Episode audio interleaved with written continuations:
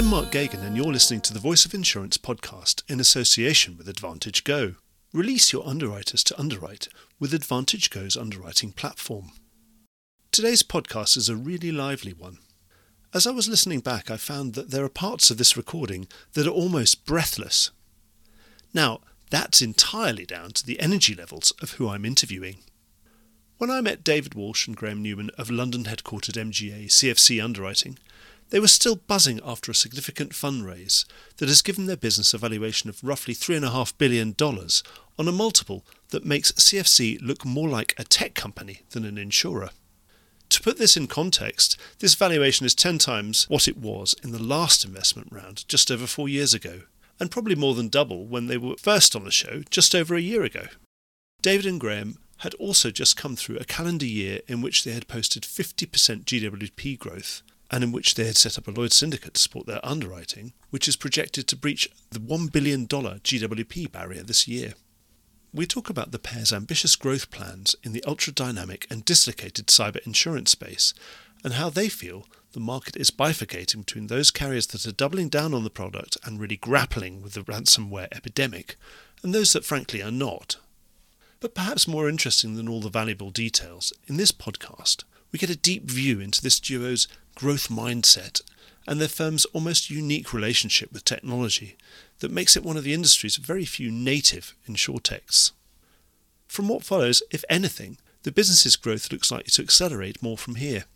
I know many power listeners consume podcasts at one and a half times speed to boost their listening productivity. But today's interviewees move so fast that I would recommend slowing this one down a bit to be able to catch it all. Oh, and one last detail. It's David who is the first of the two to answer a question. Enjoy the podcast. Hi, I'm Rick J. Lindsay, Chairman and CEO of Claims Direct Access, otherwise known as CDA. We all read about the claims nightmares in the United States of America, social inflation, nuclear verdicts, and the sky is falling.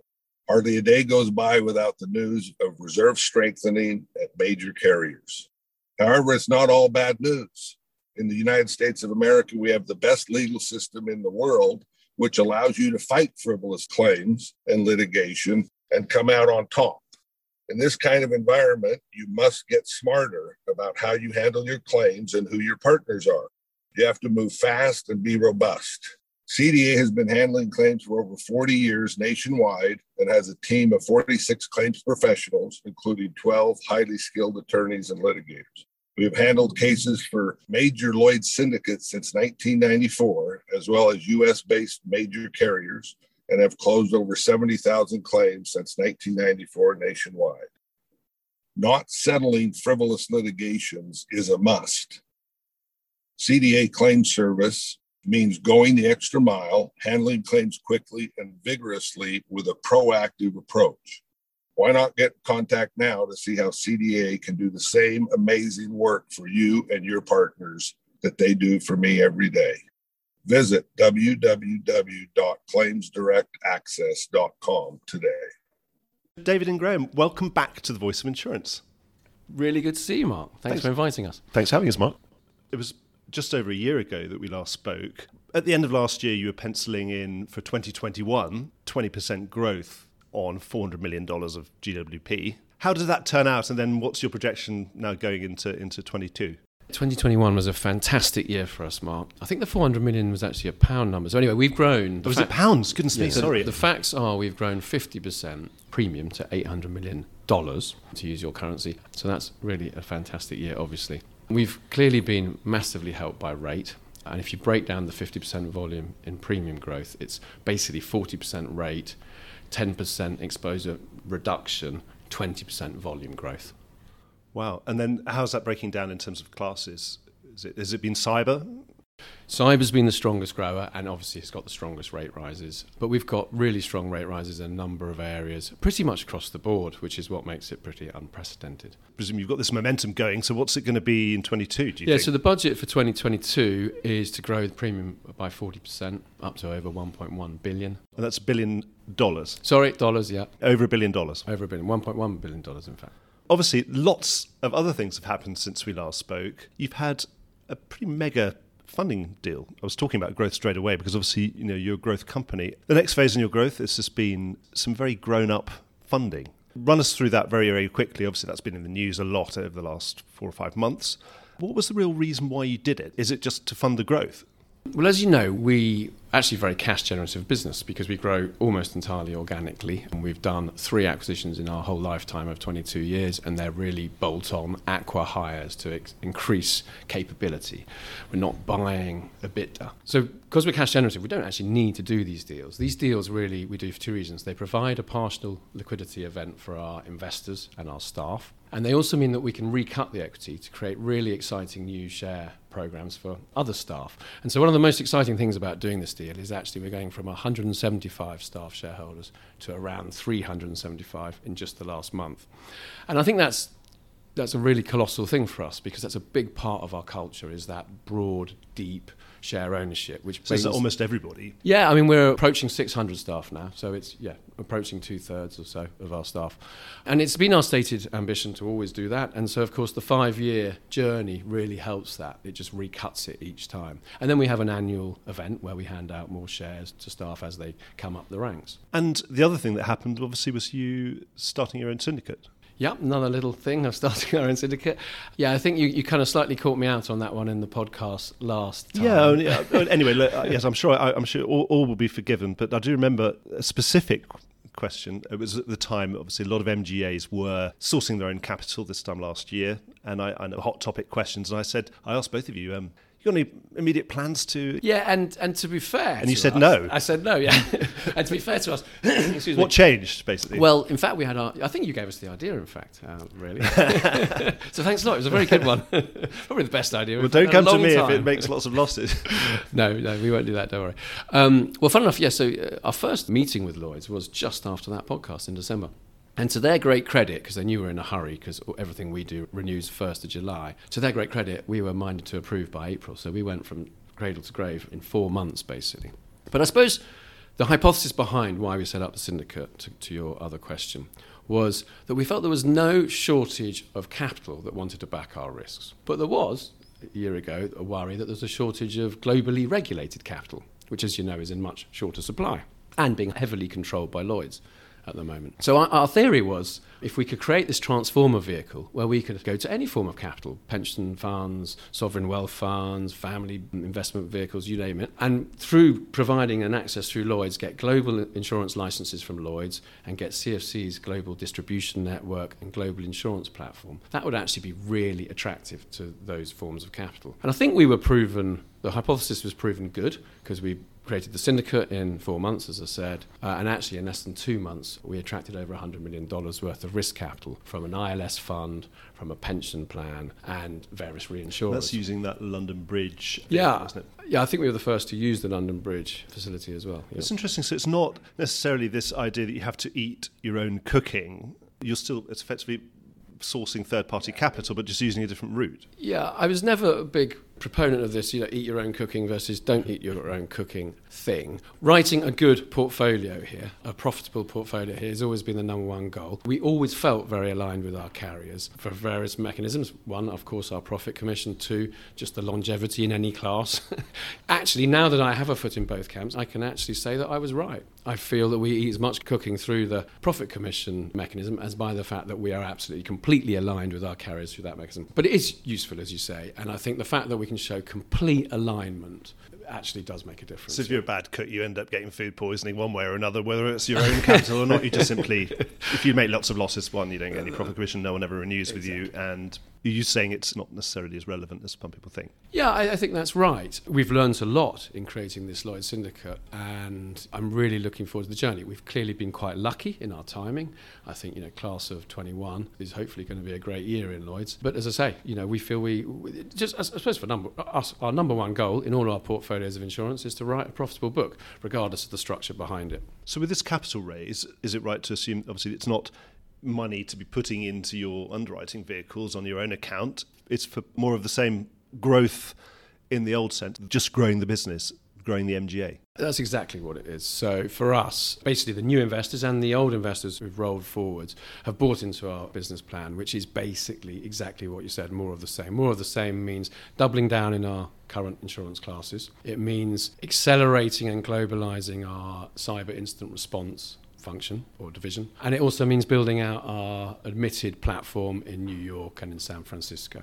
And it might mean a few bolt on acquisitions, whether they're cybersecurity capabilities, things like that. But as you say, it's, it's, basically more of the same. Exactly right. Is it a distraction, though, being a Lloyd's regulated entity, having to do returns and goodness knows all, you know, RDSs? And is it a distraction, do you think, when you're trying, you know, you've got that core build the core CFC business? I think when we were smaller, that was the theory why we didn't do it. Yes, that it would be a distraction. But of course, we're now of the scale now where we have a massive team here whose job it is to source risk capital well, and have to, people who look yeah, after those things. We have people who do this, and of course. Know, also, a lot of the functions are also outsourced to Asta because we sit under their umbrella. So the combination of the fact that we had already all these functions in-house for the bits we need to do and the fact that Asta very capably do the other side of things means it hasn't been a big change actually because you were already sort of a synthetic insurance company. Exactly. People like to think of MGAs as one type of animal, one thing, but it's a very, very broad church. And what we are and have been for some time is an absolute virtual insurer, which did everything from product origination all the way through claims handling, incident response, actuarial analysis, you name it, except take the risk, which of course now we do. So does this make you a hybrid carrier seem to be one of the things that have emerged of, in 2021.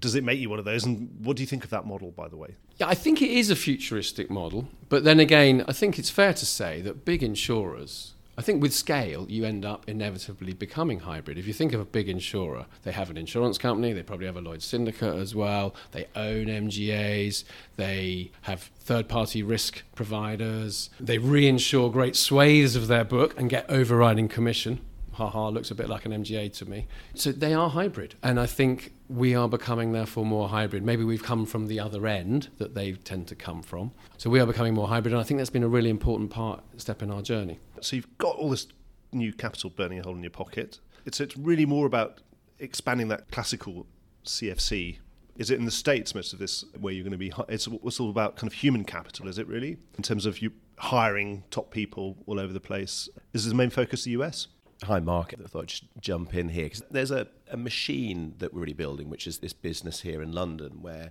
we have the kind of product development and origination, the actuarial and pricing function, the risk management functions, and critically, we haven't talked about this yet, a lot of the technology. And we're building that here centrally in London. There's a ton of investment going in there, and that's people. Obviously, a lot of that's driven by the talent and the software that we can get our hands on. But then we have this growing infrastructure outside of London. So Dave referenced the US admitted platform. We have an operation onshore in the US because we need that for a regulatory function. We've got a regulatory function established in Europe. We've also got our security divisions established in Australia, the US, and the UK. So, out of all those, where's the main focus, or is it just everywhere? It's always a little bit of everything, right, Mark? We've never had a shortage of projects. And obviously, our challenge is to constantly prioritize and invest in the right ones. There's a huge amount of effort and energy, which has been true, I think, back from 99 2000.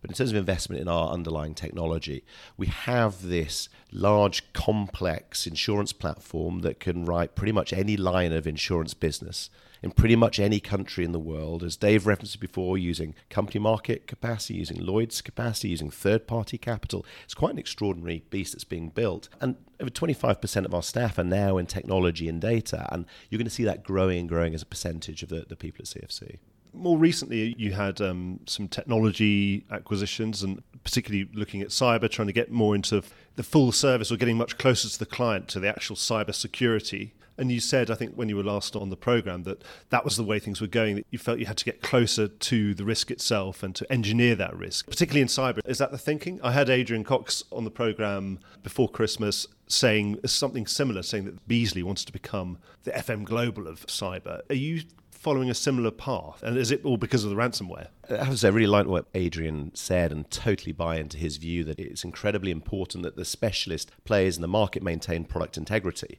As you know, Mark, we're starting to see a slightly bifurcated market. There are what I would see is the specialist players that have invested really, really heavily in the infrastructure. And I'd like to think slightly saw this coming. It's not in response to the change in ransomware the 12 to 18 months. We began this investment a lot before that, as did a lot of the other specialist players about building out that core infrastructure knowing that the risk landscape would change. So there's a ton of investment that's gone in from us, from many of our competitors. And in that sense, we are all looking to preempt risk, to proactively identify exposure our clients have, to try and fix those problems before they turn into major claims, to get better at true technical underwriting, as in gathering large numbers of data points that we can analyze to see what truly drives risk. So there's a part of the market that's doing that. And then there's a part of the market that frankly, has chronically underinvested in this as a class of business that sees it as just another insurance line and doesn't have the claims infrastructure, the technical underwriting infrastructure, the response infrastructure, the proactive security infrastructure. They're left effectively with two standard tools change the price reduce terms and conditions. And that's the bifurcation. We're seeing some people run for the hills with sublimits, co insurance, major exclusions around common vulnerabilities that's not the direction that we're heading. It's not the direction that Adrian Cox articulated in the, in the podcast before. It's like a fire underwriter trying to try to exclude fire. Absolutely. It just doesn't feel right. And, I, and just on that, I do get personally frustrated. I see now, you know, you've seen lots of these kind of critical vulnerabilities announced. But by the way, there's been hundreds of thousands. There are over 160,000 critical vulnerabilities out there in, in the world which are exploited. And this trend now to, oh, we'll put an exclusion on for this vulnerability that's popped up doesn't feel right. And our problem as an industry is that gets picked up in the popular media. That's how the security community, that's how the, our clients think we operate as an industry.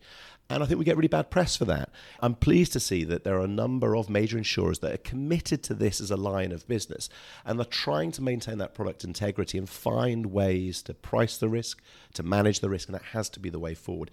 It's, it's all too easy if you're a major insurance company just to say, look, cyber's small. It's de minimis in terms of the billions and billions of dollars worth of insurance they're writing. And you say, well, someone else will figure that out. We as an industry have to work this out to remain relevant. Yeah, we had um, Lucy Clarke on the program. No one could be closer to clients than their broker in this sense. And she was saying that the, the real problem with the cyber is that we end up with a product that doesn't make any sense to any of my clients anymore. Yeah, and, and I think that obviously if the second half of the market were to take over, which I just don't think they will, by the way. I think the direction of travel is we're actually going to see an increase in consolidation in the cyber market. I think those players that are looking to exclude all the major exposures can't survive. It's a product that isn't relevant.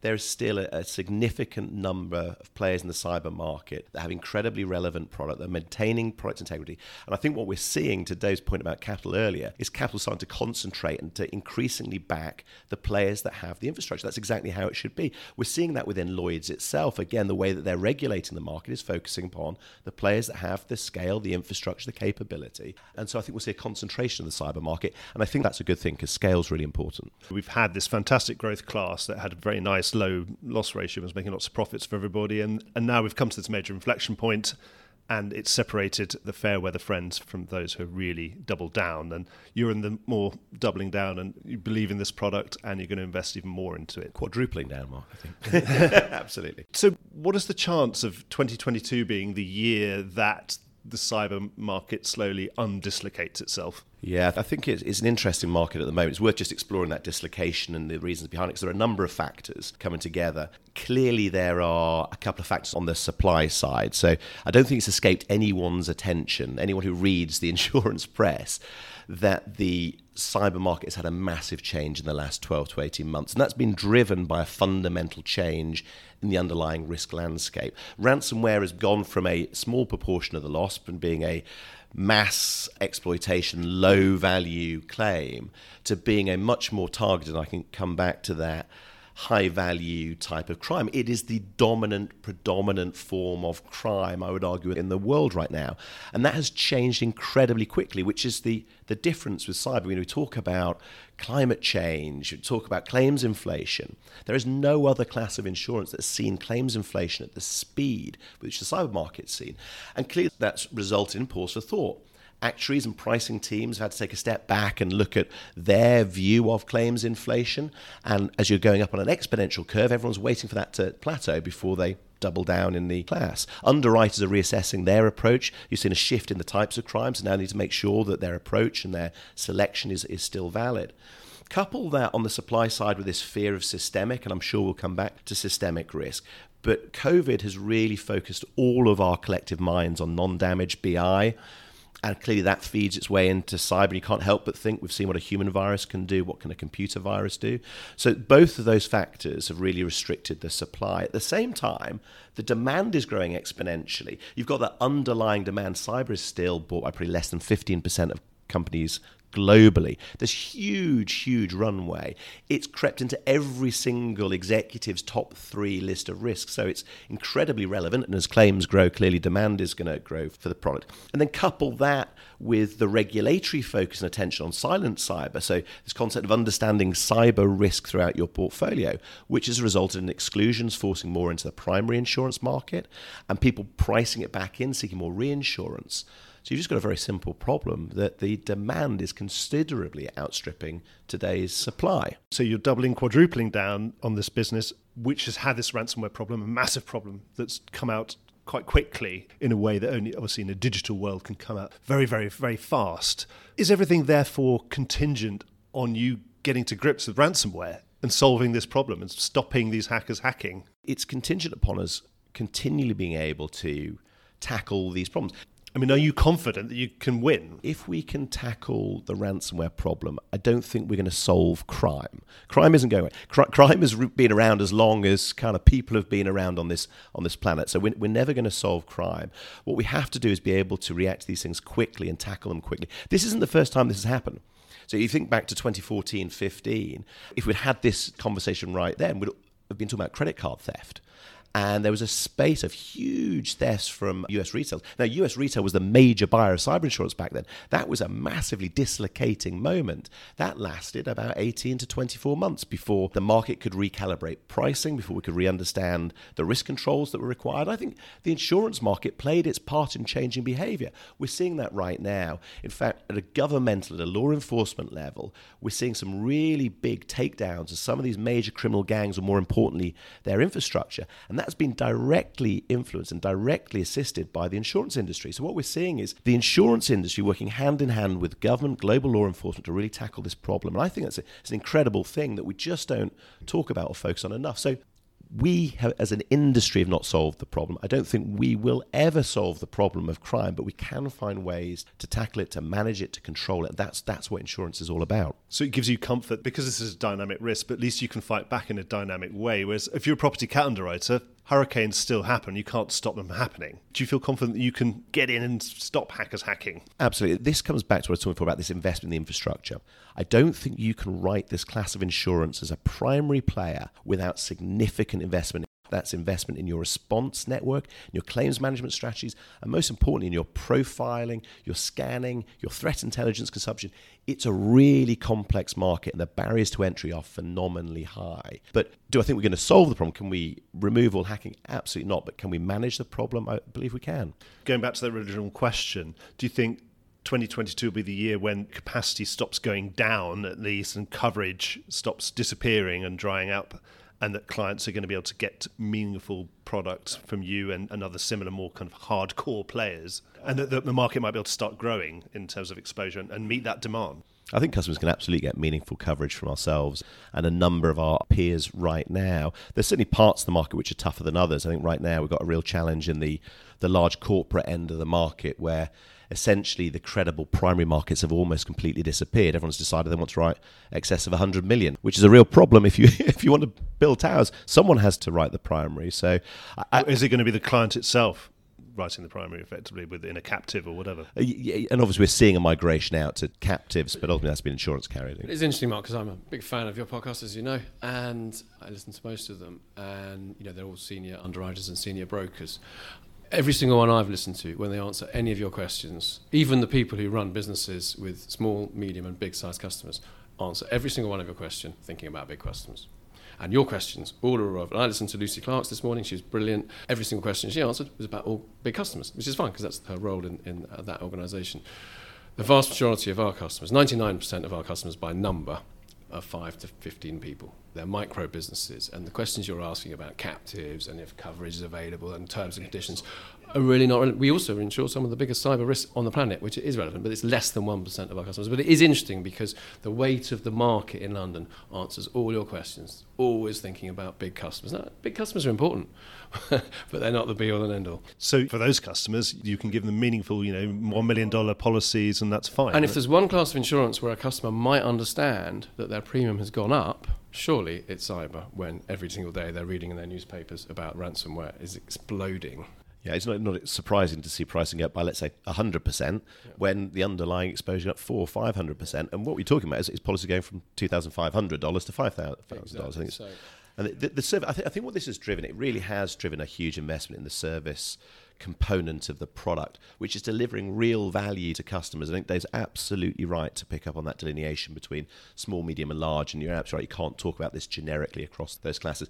I think at the small end of the market, I think there's growing confidence that the level of pricing for attrition is reaching rate adequacy now, at least in the in the current environment. We're still projecting claims inflation into 22, and therefore we'll be adjusting according to our projections on claims inflation. But I think that is a, a more sustainable, stable market that maybe you get in the large corporate end. Is that just severity getting worse, or is it just more expensive to adjust and fix these claims? The claims are principally severity. I mean, ransomware, that's the, the real focus. The, the frequency's actually gone down on ransomware because the old game was to hit as many targets as you could possibly hit and tap them up for a very small amount. Now it's about harvesting a number of credentials and then finding targets that are valuable and doing a really, if you like, good job on them, making sure that you destroy their backups, you exfiltrate data so that you can demand bigger and bigger ransom. So it is a severity driven problem right now. You've got all of the capabilities. Are you happy to go into these primaries where the clients are really, really going to need you? We're talking about bigger clients, I know, David, now. The ones who do have large excess layers who want to buy $750 billion policies if they can. Are you happier to go into those primaries? Obviously, because you're going to have to really grapple with these risks. And does it really mean anything being in excess of 200 million if you're with a global multinational? We've always been a primary market. That is our principal place of operated in cyber, we've been a primary market for companies of all sizes, small, medium, large, for 20 years.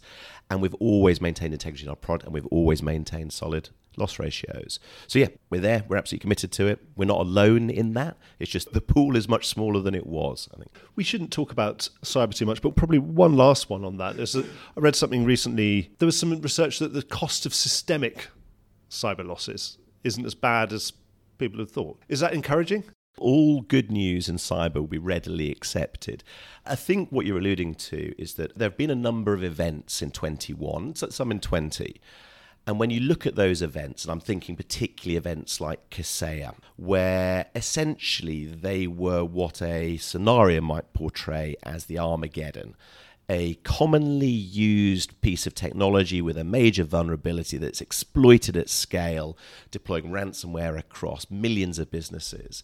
And the reality is, those events so far have proved to be less costly than one might have expected. Now, it would be incredibly naive. Do you get the economies of scale effectively that you can yeah, solve all the problems quickly because the, the, yeah, the problem. There, there, are a number of there, there are a number of pieces of play. And I should just say it would be incredibly naive to think that off the back of that, we can assume that the 1 in 100 or the 1 in 200 is far better than we thought. But what we can do, Mark, to your point, is to question some of the assumptions that underpin some models. And the modelling industry in property cat is still developing, let's be really clear here, and that's got a bit of a head start on cyber. And there's been a huge investment in cyber modelling, but there are still very different models that have very different assumptions, including insurers' own models. And clearly, one assumption that I suppose has played out in some of the models is demand surge, right? Because it's a very common property cat concept. What we found in every single event we've dealt with in cyber is you get the reverse of that because you don't have to do the level of root cause analysis if you know exactly what happened on one particular event. That you get tools developed by Microsoft and Google and Amazon for free. So the cost of handling the individual claims within an event is far lower than you would have on standalone. That's just one example of many things that we're learning as these events happen. And it's right that models start off by being cautious and wait till they actually see real evidence that underpins that. And we're starting to see some green shoots, not saying it, it proves anything. So it's the advantage of everything being digital that it's not timber joists and tarpaulins and plumbers that get much more expensive after a loss. These things are scalable Yeah, technology and data is a very, very different asset to physical property, and it should be modeled different. And, and and to be clear, obviously, a number of modelling companies do take that into consideration. But when you look at the tail projections between different third-party models, they are wildly different. And our job, I suppose, is to really understand that, to unpick that, and really learn what drives it. Because the key to unlocking capital in this really important class of business is understanding that part of the exposure in more detail and being able to give people confidence around it. What other classes in 2022 are you looking to for growth and for investment? So, right now, we operate across roughly 20 different classes of specialty insurance. Yeah. And we're lucky because last year, as I think Dave said at the very opening of this, they all grew impressively. I mean, over 20%, almost all of them. And really, that's because where, where we focus our energy is typically in new emerging lines of insurance. The obvious example is, is cyber. But we're big in IP, we're big in transaction liability or, or, reps and warranties. These are new emerging classes of insurance with huge inherent runway, the kind of classes of insurance of the future. So they have a natural growth rate. We also operate in some more established lines of insurance, E&O, D&O, P&C. But where we focus there is in more emerging industries buying those classes, whether that be digital healthcare, fintech, life sciences, technology. So, all of those emerging industries, which themselves are inherently growing very, very rapidly. And there's a real paucity of product for those kind of businesses. So, when those kind of businesses, like podcasters, uh, are looking for insurance, they really struggle. Digital content providers struggle to find. So, we're constantly investing and building out new products for emerging industries and emerging class of insurance. And, and, that's where we'll apply a lot more effort and energy. So if you think about maybe a, a new focus going forward. The world of retail has changed, as we all know.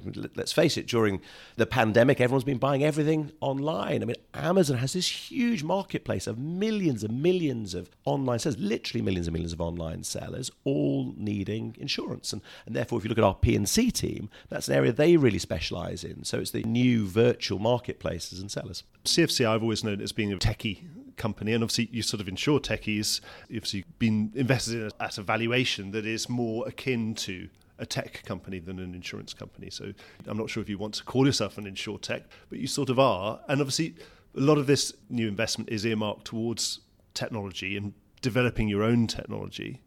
So, how much do you see yourselves as a technology company? And if that's the case, would you ever think of being a company that can sell technology to other people? And to other people in the insurance market, for example? So, in a, in a, simple sense, we sell insurance for a living, therefore, we're insurance business. It's just we do that using lots and lots of technology. So, I'll, Mark, I'll let you work out what we should be called, but we essentially sell insurance and not technology. I think it's an important point. We have built a phenomenal amount of proprietary technology. As I said, we have a completely unique proprietary platform that trades multiple lines of insurance in multiple countries around the the world uh, and handles claims and all the infrastructure that goes with it. And we build our own technology because we think it's really important to own and control the core parts of our value proposition and our competitive advantage. So, in, in a simple sense, why would you license that to your competitors? But maybe more importantly than that, I think um, it's actually easier and quicker to build your own technology than to try and build technology for other people. So, if we're building our technology for other people, we have to work out what those 100 customers might want to do with it. It actually takes you a lot longer, it's a lot harder to build deeper technology going that way. So, so we do it because it means that we're much, much more agile. The other thing is we don't want to worry about other people's product roadmaps. We have our own product roadmap that we need to be 100% in control of. Our business has been built upon, our future is built upon agility, being able to react and respond quicker than our competitors, being able to react to changes in the market environment within our own business, our own strategy, and controlling our own technology allows us to do that. It's interesting actually because. Uh I don't want to name any names, obviously, but I mean, not that they would probably see this as a bad thing necessarily, but if you look at any of the startups of scale in our industry from the last few years, I don't think any of them have taken on the challenge of building their own technology. They talk about their partnerships, like that's a great thing. They've got this partnership. But as Graeme says, you have a partnership, it doesn't matter how deep it is, you're not in control of that other company's queue. And you can't keep your innovations to yourself. So you can't innovate like we do, and you can't control your roadmap like we do.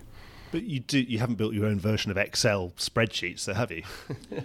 we, we, we're smart enough. Yeah, we're smart enough to leverage uh, kind of third-party components, most definitely. Various tools. so you only build the bits that you know you can't get anywhere else, and you'd have to go and pay someone to build it bespoke anyway, so you might as well build it yourself. Is that more yeah, the way we, you describe yeah, we don't we don't build commodity technology, and obviously we license lots of third party libraries and license third party APIs, so we're not reinventing the wheel. Hopefully, we're reasonably smart about what we build. It's not for sale to third parties. It's your comparative advantage. Absolutely, and I think it will forever remain that way. And that's a bold thing to say, you know. Never be definitive about anything. 2021 was the year of ESG, of another emerging phenomenon. I just wanted you being two very bright minds in, in this industry. What do you think about it? Do you think of it as a massive business opportunity, or do you just think of, oh no, there's some horrible compliance thing I'm going to have to build another proprietary system to deal with? I think it is an opportunity for us, actually. I think um, the Brexit vote showed us that unbridled capitalism is not working. I think you see the racial, gender, environmental injustice movements are so raw that clearly change isn't happening fast enough. Then you marry those thoughts with the fact that over 50% of CFC staff are under 30, and the fact that as a very big part of our culture here has always been to try and remain or be young and relevant and current and forward thinking.